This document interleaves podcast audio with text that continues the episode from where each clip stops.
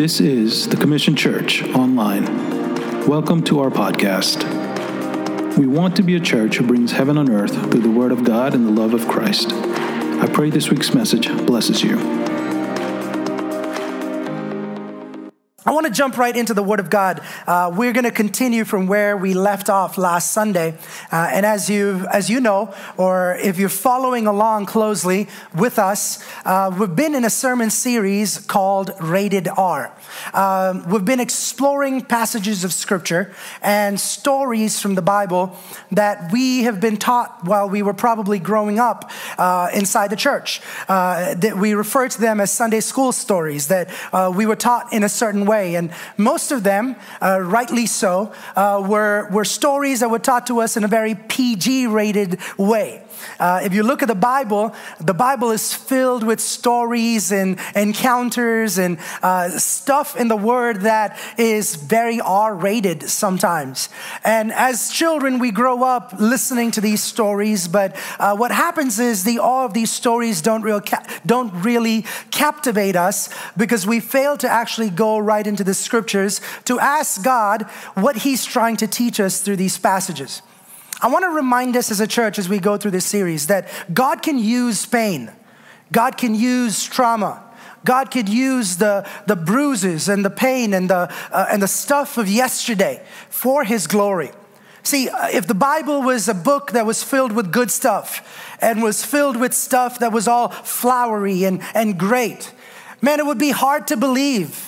But as we kicked the series off, we talked about how God does some stuff and talks about some stuff in this Bible and inspires these Bible writers to often talk about stuff that is too good to believe. And in and through those, those journeys that we go through in life, I think the Word of God is positioning ourselves to ask ourselves questions as to why we are put in places that require us to ask these hard-hitting questions of life. Uh, last Sunday, we talked about this man called David, a man that was after God's own heart, a man that God loved dearly, a man that He sought after, a man that sought after God. But there was this dark side to David. Just like so many of us have dark sides. We have sins that uh, are unspoken of, sins that we don't talk about verbally. Uh, there are things that we try to sweep under the, the rug, and uh, often it's not brought into the limelight.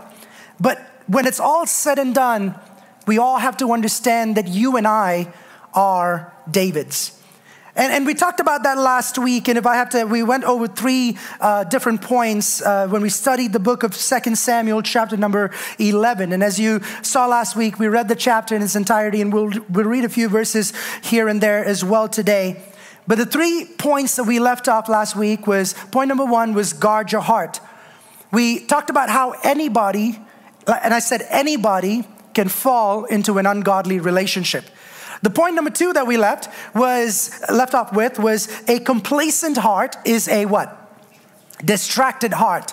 A complacent heart is a distracted heart. And point number three is this: stop while you're ahead. Stop while you're ahead. Uh, we're talking about how to have godly relationships and how it's important for us to stay out of godly relationships. And, and I talked about this last week, and I said for single people, this is a, a lesson from God as to how we can protect ourselves and guard ourselves from getting into ungodly relationships. Uh, for, for those of us that are married, God is looking at each one of us and and, and challenging us with uh, with that, that that the marriage covenant probably in, in reminding us that we have a covenant, that we have a promise that we have given to our spouse, and how not to jump into ungodly relationships when things inside of your relationship don't go as planned. Point number four today is what I want to start off with. We talked about how it's so important for us to stay ahead, uh, stop when, we, when we're ahead. We ended with talking about king culture, because here was a man called David who went and took whatever he wanted. We talked about it and we termed it as king culture, the danger of king culture. You know, king culture takes. Kings have the power to take. We see David. David sees, David takes. He sees, he takes. There was nobody to hold him accountable. There was nobody to say, hey, what's going on, David? You probably need to stop in your tracks. And if there was somebody that did challenge him, There was this ability that he had within him to overrule those challenges. It's called king culture. So we, we, we, we, we were kind of discussing that, and, and we were talking about how Bathsheba was silenced and how there is this tendency within our society and our cultures to silence the victims, and, and the victimizers often get away with it. In chapter number eleven, Second Samuel chapter number eleven, and verse number four, we ended with, with this verse. And it says, now she, is, she had been purifying herself from her uncleanness. Then she returned to her house. Verse five, and the woman conceived, and she sent and told David, I am pregnant. In one verse, in one verse, we see the rapid pace at which sin travels. This is critical for us as a church to understand. Sin travels fast. The power of sin grabs and allows you to gravitate towards it. And oftentimes it's this spiraling force that once we get caught up in, it's so hard no matter how much we try holding on to the sides. Anybody that's been through one of those water park rides where you go sit on the tube and you you you, you know you, you know you're getting in for an exhilarating ride, but like you you know that it's going to be amazing, but halfway in you're like, I don't know if I can do this, and you're holding on to the sides, and no matter how much you hold on to the sides, you know that you're not going to stop. Come on, have you been there before? Like, it doesn't matter. And that's how it is. No matter how much we get into stuff, man, it's so hard to hold ourselves back. The Bible talks about how he sent, David sends, she comes, he lays, she returns. The amazing trajectory of sin is something that has to grip us as Christians. Remember this, lust wastes no time. It doesn't waste for you, wait for you.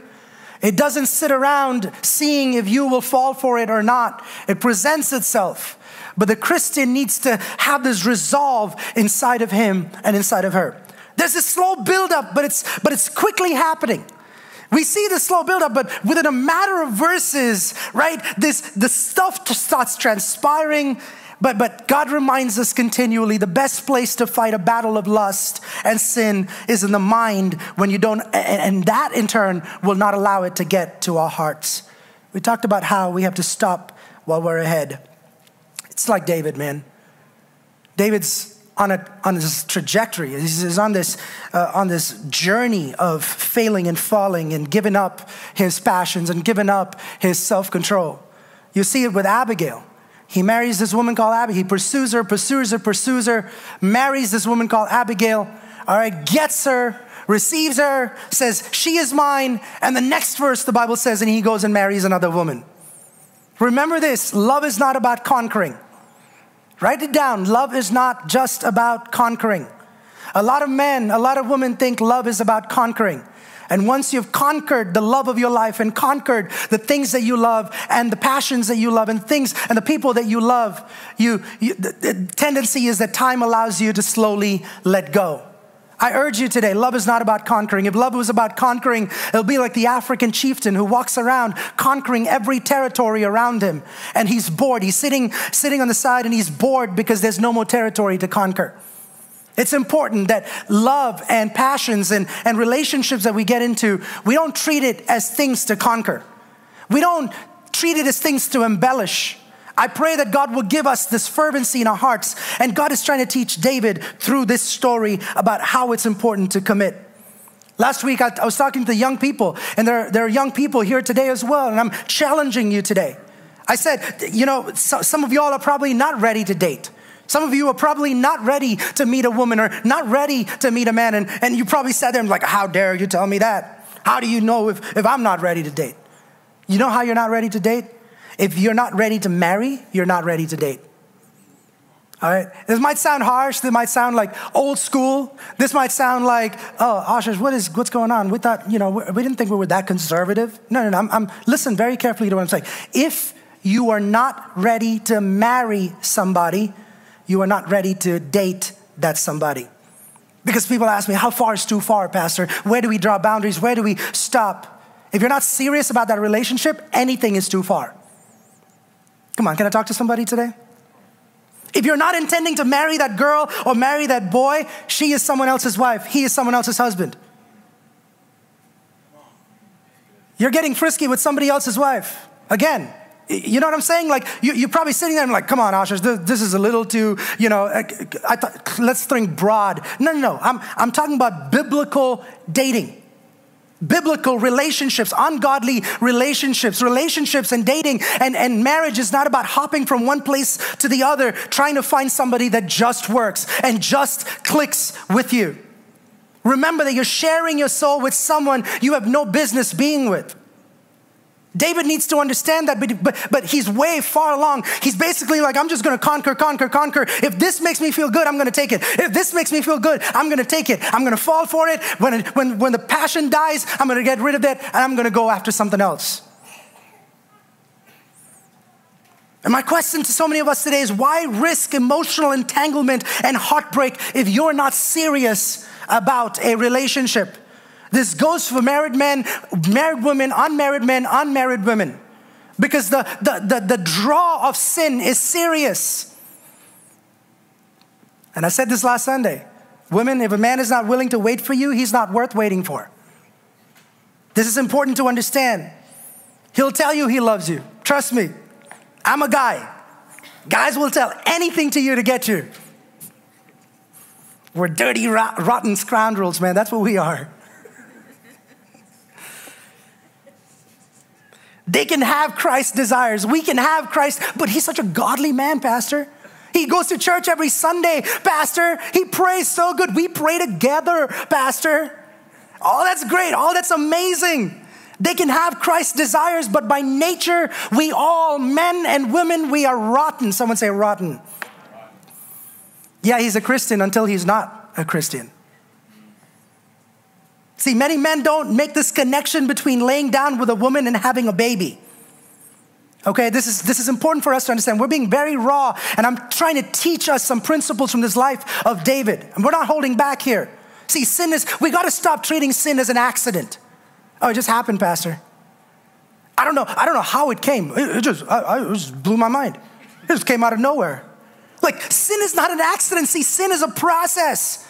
And oftentimes we see it unfolding. We allow it to happen. Come on, is somebody listening to me? People say, oh, I just fell in love. Okay, th- this is where I'm confused, right? How is falling never good till you fall in love? Right? Falling is never a good thing. It's not a natural thing. Like, you don't say, I fell in a hole, and somebody comes up to you and says, aw, tell me more about it. That's awesome. Like, you feel me, right? Like, this is this is some serious, then why is it okay to fall in and fall out of this thing that God treasures so much, which is love, which is marriage, which is relationships, which is feelings? David, you got to stop while you're ahead, bro. Like a godly man, a man after God's own heart is in tune with God, what God wants out of marriage and what God wants out of relationships. Stop falling into something that you should be stepping into very carefully, church. Young people, listen to me. Stop falling into things that you should be treading around real careful, that you should be taking your time with. Don't just fall into it because you're running out of time. This is important for us to understand. And the Bible says she becomes pregnant. She's pregnant. It's this result of this ungodly tie. We're going to talk about this later, but actions do have consequences. Point number four.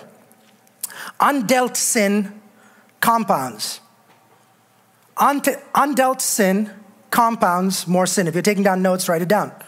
Verse six. So David sent word to Joab, send me Uriah the Hittite. And Joab sent Uriah to David. All right, so he sent him. He's coming, right? When Uriah comes to him, David asks him, uh, asked how Joab was doing and how the people are doing and how the war was going. Little small talk here and there. And David says to Uriah, go down to your house, wash your feet. So Uriah went, goes out of the king's house and, fo- and, and there followed him a present from the king. Now I want you to listen closely. Go home, go relax is what David is saying. He's about to cover up his own sin. David has slept with this man's wife, and in order to cover up that sin, here he is calling this man back from the battlefield where he's in the middle of battle. He sends for him. He comes back. He gets home, presents himself in the king's court, and he looks at him and says, go home. but, but David, we're in the middle of battle. No, go home. It's okay. I'm about to do something here. Just go home, relax. And what that meant was just go home and spend time with your family, spend time with your wife. And the Bible doesn't just stop there. It says, and he gives them a gift and sends them along the way. There was, and usually that gift would entail for, for those generals of the army when they would come back successful and they would come back victorious would be wine and food that would go along with it. So here comes the wine, here comes the food, there's the shower, there's, there's, there's intimacy and all of that that will follow. But here is Uriah, you know, he looks at him and says, get him back, bring him back so that no one gets hurt. But verse nine, but Uriah slept at the door of the king's house with all the servants of his lord and did not go down into his house. Uriah is a man on assignment, y'all. A man with an assignment is not distracted by pleasures. Listen to me when I say this. A young man and a young woman that is on assignment is not easily distracted by the pleasures of the world. You're keeping yourself way too busy for the pleasures of the world to be enticing to you at all. See, trying to cover up my sin only makes things worse. And I need to understand that as a Christian, because one sin often leads to the other. Sin compounds. Someone say sin compounds. So David is trying to cover up his sin and he's continuing to sin. He's dragging other people into it. And, and, and, and when Uriah does not follow through, he goes and sleeps at his servants' quarters and David is upset. Okay, so David gives, when, when they told David, Uriah did not, verse ten, go down into his house. David said to Uriah, have you not come from a journey? Why have you not gone to your house? And Uriah said to David, the ark of Israel and Judah dwell in the booths and the Lord, and my Lord Joab and the servants of the Lord are camping in the open field. David is annoyed. I want you to pause what you're doing and listen carefully. David is annoyed. I want you to write this down. When you're in sin, okay? When you're in sin, there's nothing more annoying and unnerving than the integrity of someone else. When you and I are in sin, there is nothing more annoying, okay, than the integrity of somebody else. Because we're, everyone else is like, oh, look at him. He goes to church. Hey, look at him. He's so holy, holy. He goes to every meeting. We look at everything everybody else is doing and man, it's just like, they're too holy. They're, they're this. They're, because man, for some reason, we need to hide whatever's going, the reality of what's going on with us. And David is going through this, this season of, man, I'm in sin and I know I'm in sin. So what can I do? Here's the problem, right? So many of us think that the way to, to, to, to, to avoid that sinful confrontation with God is to identify with other people that are sinning around us. And as long as we can find people like that and bring people into our sin along with us, we'll be like, that's fine, it's okay. We'll be okay. Birds of the same feather, what? Yeah. So so here he is. He's like, you know what? Let me just let me just find some commonality here. Let me bring some people, some innocent people to to to to, to compound sin. And without your knowledge, one person's being dragged into it. One person's lying for you. The next person's lying for you. The third person's lying for you. And before you know it, come on, am I talking to somebody here? What's wrong with you, dude?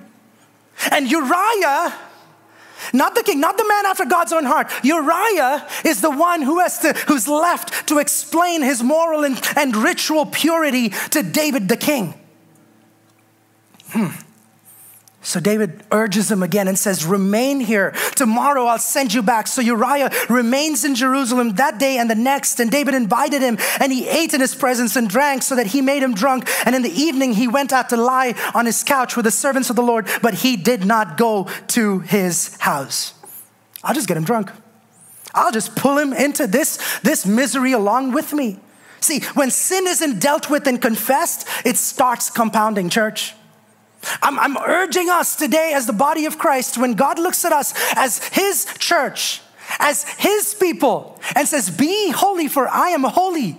He's counting on you every Sunday, every single day to look at the Lord and say, Lord, I am a sinner in desperate need of your pardon, of your forgiveness, of your grace. And guess what? It's in plenty. It's in bountiful. It's about you and I going into the presence of God. Sin more to cover another sin.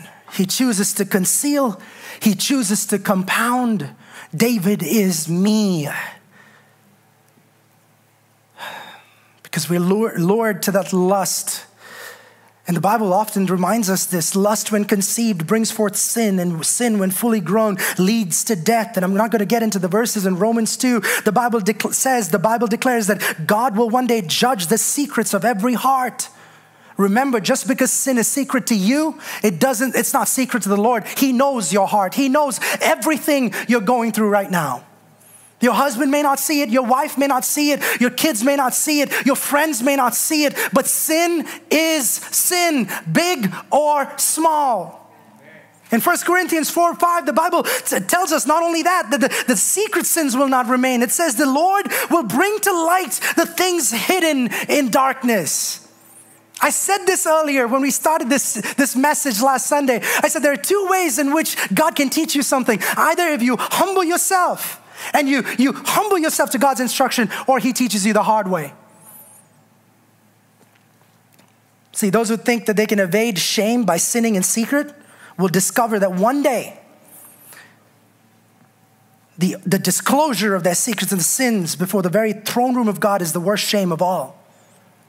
Forget about man. Forget about being exposed by man. But I'm urging us today, do not let sin compound. So look at someone and say, don't let sin compound. So what happens?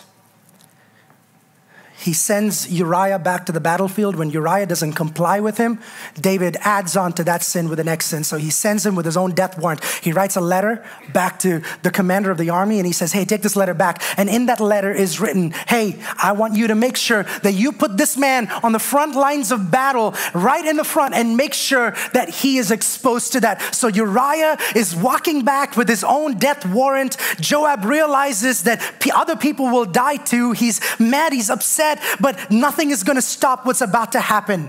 And it's scary to see how David was willing to sacrifice his mightiest men to cover his sin. This is important. Brothers and sisters, when we're in sin, it's hard to see that the people that are closest to us are the people that are probably on the front lines of fire. And you know what? Sin will tell us it's okay. Just go ahead and sacrifice them. Just go ahead. Nothing's going to happen. Nothing is going to happen. No, no, no. But without your knowledge, some of your strongest are getting killed in battle when you're sitting back and trying to cover your sin. I'm talking about your wife. I'm talking about your husband. I'm talking about your children. Because without your knowledge, you think it's just a... See, because here's the biggest lie that the enemy can tell you. Sin is about you. It's personal. It's nobody else's business. It's between you and God. But here's the thing. There are way too many people connected to you. There are way too many people entangled in this whole relationship that you're in that not one person can get away without being affected by this. Hmm. It's crazy to see how the enemy has this way of hindering you to, to, from, from, from seeing what you lose when you give in to sin. What happens in Genesis three, verses four and five? What does the devil say to, to Eve? You will not surely die. No, you will certainly not die. The serpent said to the woman, for God knows that when you eat from it, your eyes will be open and, he, and you will be like God, knowing good from evil. What does everyone tell you? He just doesn't want you to have fun. Church, church doesn't want you to have fun. God doesn't want you to have fun.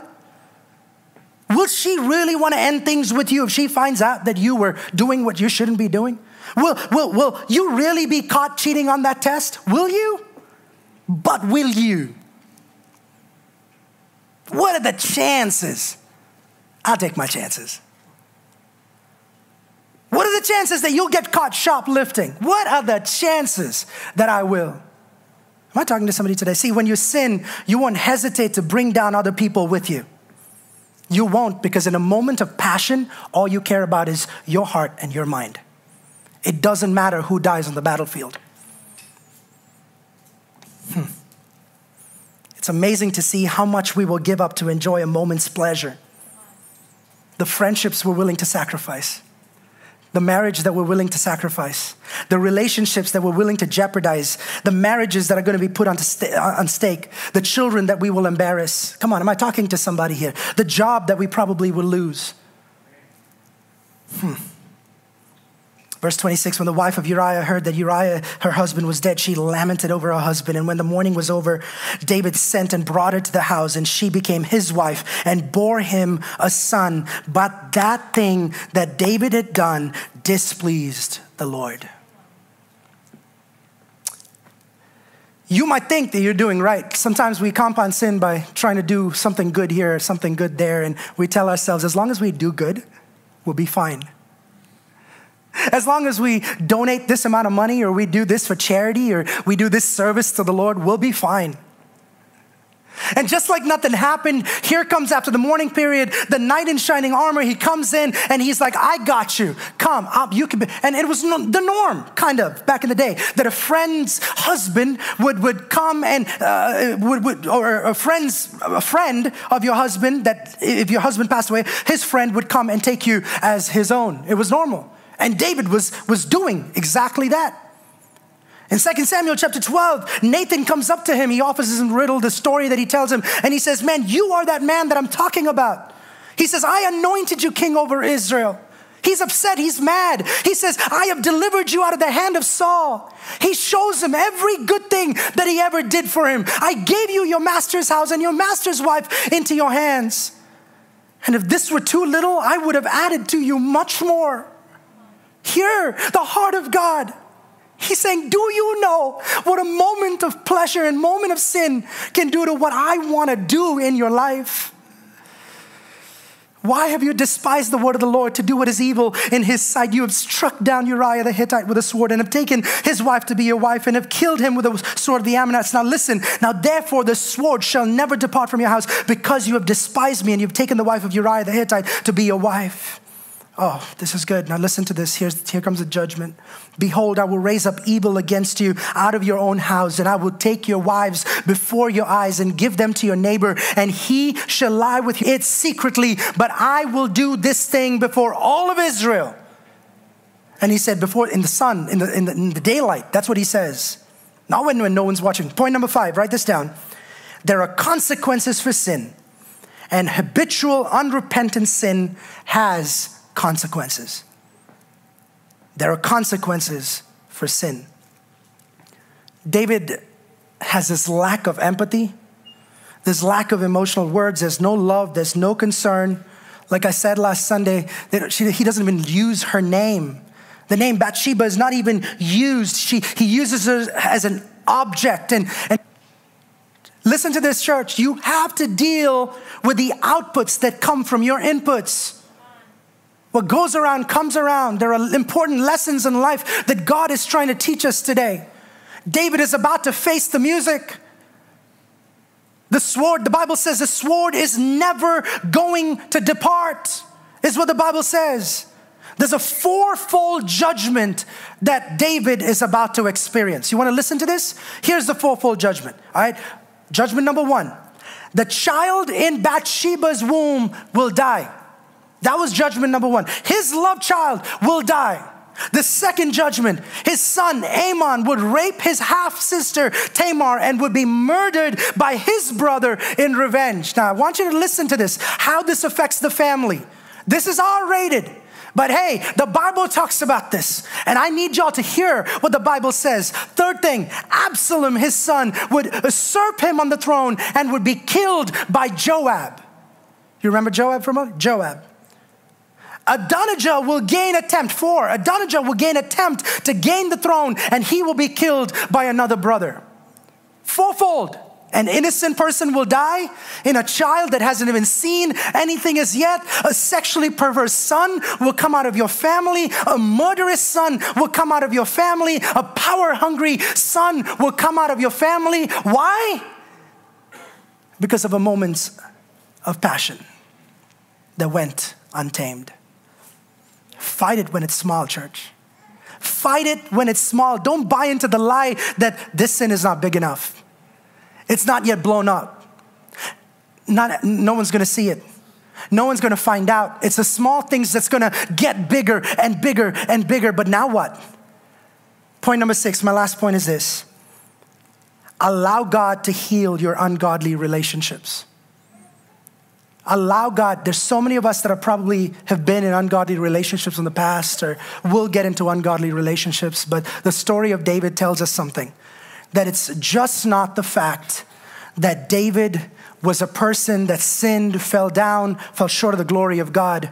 In verse number thirteen, David says to Nathan, I have sinned against the Lord. And Nathan said to David, the Lord also has put away your sin. You shall not die. You know what Psalms fifty-one verse seventeen says? It says the sacrifice God wanted, wants is a broken spirit. It says, God, you will not reject a heart that is broken and sorry for sin. The word used over there is this word contrite. Contrite. This is important for us to understand, engage, and, and, and think about today because, because we, we, you know, there's something about getting into the presence of God and saying, God, I have brokenness inside of me. There's something about coming into the presence of God and being broken in your heart, because that word contrite, it doesn't mean feeling bad about sin. That's not what it means. The word contrite literally means to feel crushed under the weight of guilt for what we've done. To be crushed under the weight of sin.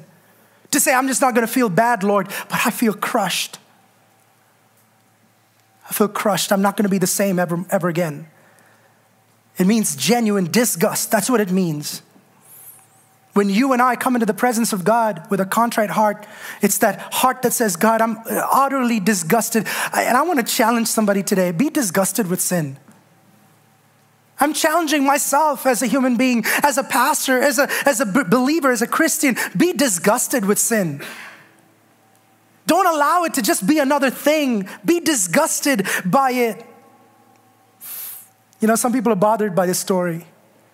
Bothered that God is probably unjust, that God did not give the penalty that David should have required. Did you just hear the four generations? Here, here's what that tells me, that man, if I do this, not only me, but my generations are going to be affected by it. Yes. I need someone to understand this. This is powerful. That what we do today may not be of significance today, and we might not see it in front of our eyes today. But what I want us to understand, that it might affect our children or affect our children's children, unless God's looking at each one of us and says, man, just, just gather yourself and just kind of come to, come to this place of repentance in the presence of God. So many generations go through stuff in their lives without having any idea why they're going through what they're going through.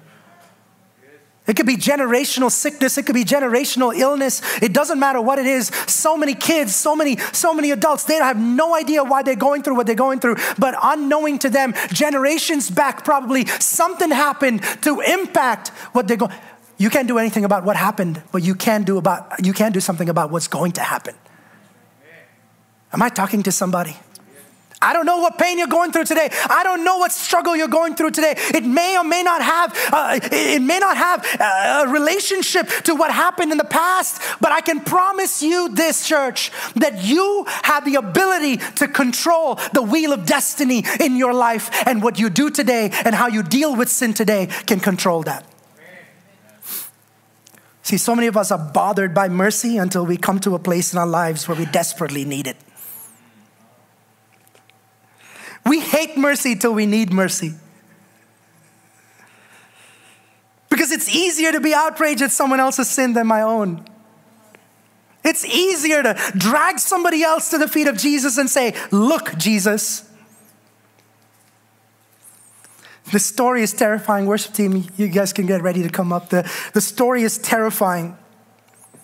The outcome is, is confusing. It's rated R all around. But it didn't mean that God didn't think that it was a big deal. This is what I want to assure somebody today. There's no justifying. There's no excusing. There's this naked admission that David has in the presence of God. No buts, no ifs, no because, Lord, nothing of that sort. He looks at Nathan and says, Nathan, I sinned. He looks at the prophet that is in front of him and says, David, you are that man. He breaks down and he says, me, God, I have sinned. It doesn't matter what path you came through. It doesn't matter the king culture that you were probably used to. It doesn't matter if you saw and you took, but we all come to a place of forgiveness and rest and love that God looks, extends his hand of mercy and says, take it. And you and I should be wise enough to say, God, my bad. I'll take that hand of mercy right now. He accepts what's coming. He knows exactly what's coming. See, in the Old Testament Passover, the sins of the people were not put away. It was put on something else, usually an animal. It's, it's crazy how David tries to pawn his sin on somebody else. I want you to listen carefully. Because for him, as long as he passed that on and pawned it on to someone else, an innocent person, as long as he passed... He he lied to himself and said, maybe I can I could I could tame these these things, these urges, these things that I have going on, and I could probably continue doing it that way.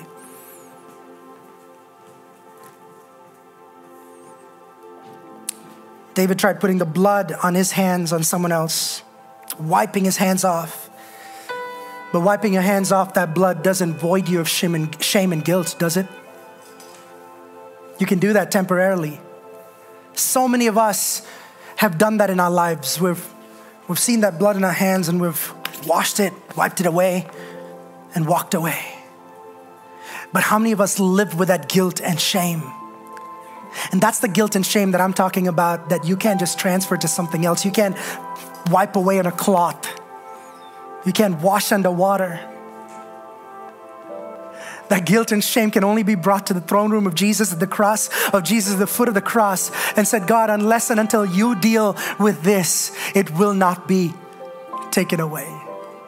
And I have good news for you. In true repentance, heartfelt repentance is the only appropriate response to sin. Crushed under the weight of that guilt, when you and I can come into the presence of God. But it's amazing, this story of redemption. It could have, it could have been a generation or two generations after.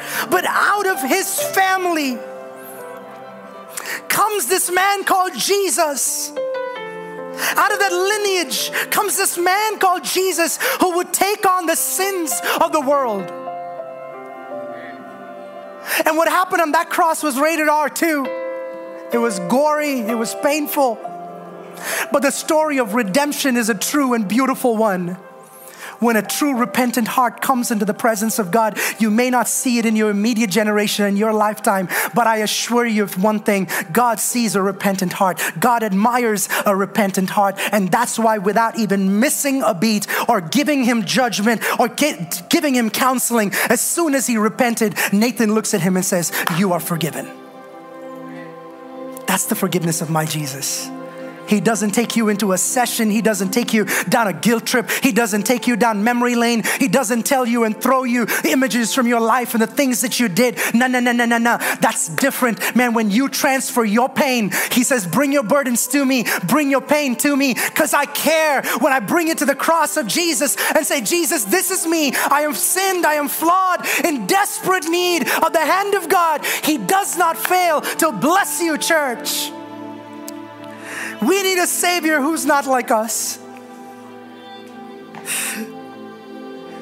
Verse twenty-four, and David comforted his wife Bathsheba and went in to her, lay with her, and she bore a son, and he called his name Solomon. And you know what the name Solomon means? It means peace. Yes, there can be peace after sin. And the Bible says the Lord loved him. God looks at him and he was pleased with him, is what the Bible says. There's something pleasing about godly relationships. There's something pleasing about when you and I treat relationships the way God wants you to treat it. Church, would you stand up to your feet with me? Mm. Verse number twenty-five. He sent a message by Nathan the prophet, so he called his name Jedidiah because of the Lord. That word Jedidiah meant pleased and beloved. The same voice that brought judgment was the same voice that brought healing, that brought blessing, See, repentance doesn't reverse. Repentance restores. What he did was going to be forever etched in the books of history. Am I talking to somebody? We're going to talk about it till this day, and we'll continue talking about this story. That it doesn't reverse the sin. And I want to remind somebody here today, what happened is not going to be reversed. It's not going to just go away from people's memories. That's not what repentance does. See, repentance, when the appropriate response to sin, when, when you and I can repent, it doesn't mean that things will just change for, for one eighty and things will be reversed and everything will go back to normal. No, no, no, no. True repentance restores everything that was destroyed. And God calls us beloved. Ask yourself if you're in a godly relationship. Somebody came up to me last Sunday and said, Pastor, can you can you, can you tell me how I can identify and, and how I can see if I'm in a godly relationship or I'm treading on the, on, on the lines of an ungodly relationship? You ready for this? I'm going to let the worship team lead us in a few moments of worship. I'm going to leave you seven points. Point number one, ask yourself if the person that you're in a relationship with is truly and genuinely converted. Ask them if they have a relationship with Jesus. If the person that you are with does not know Jesus in an intimate way, do not sit back and hope that that would change one day. Bring that person to Jesus. Lead them into a relationship with Jesus first. That should be your priority. That's your mission field before you get into a relationship with them. Come on, some, are you on? Ask yourself, does that person have a good relationship with his parents? If his parents are living, do, do they have a good relationship? The third thing, do you have a good relationship with other people? Are their relationships toxic? That person d- do not want to be around people. Do they take you out of social settings? Do they take you out of church? Do they take you out of people that you need to do life with? Are you doing life groups? If you find yourself just, just running away, how is their relationship with other people? Do they have a good personality? Four, do they have a good personality or a good character?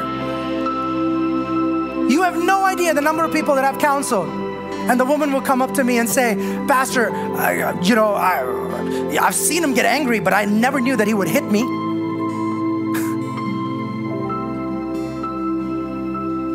Point number five. Does the person have good conflict rela- uh, conflict resolution skills? Is that person willing to sit down and actually talk to you? Or is that person just going to throw stuff around and walk away? Is he going to hurl things? Is she going to hurl things at you and just walk away? Or is there a, a conversation that you can have with somebody without screaming and yelling and cursing out one another, disrespecting one another? Does that person have basic self-control? Self-control in money, self-control in habits. Here's the seventh one, and the last one, and the least important one. Are you ready for this? Anybody have any guesses? The least important one. Are you physically attracted to that person? It's important, but it should be the last thing on your list because that's not what it's all about. Ask yourself these six things before you say, hey, you know what? She looks good. He looks cute. He looks handsome. Because here's the thing, okay? Here's the thing. What people look like when they're twenty and thirty is now we're gonna, what they're going to look like when they're what? sixty. Because you've heard, have you heard of this thing called gravity? And I'm telling you, gravity starts pulling everything down. Do not be attracted to physical appearances. Let that not be your criteria to say, that's the person I gotta marry. That's the person I gotta be with. That was his cardinal mistake. David saw, and what he saw pleased him. Never allow what you see to please you. Thank you for listening. We love bringing you the Word on so many different platforms. We are so thankful for what God is doing in and through us. We'd love for you to subscribe so you don't miss out. And don't forget to share this message if it has blessed you.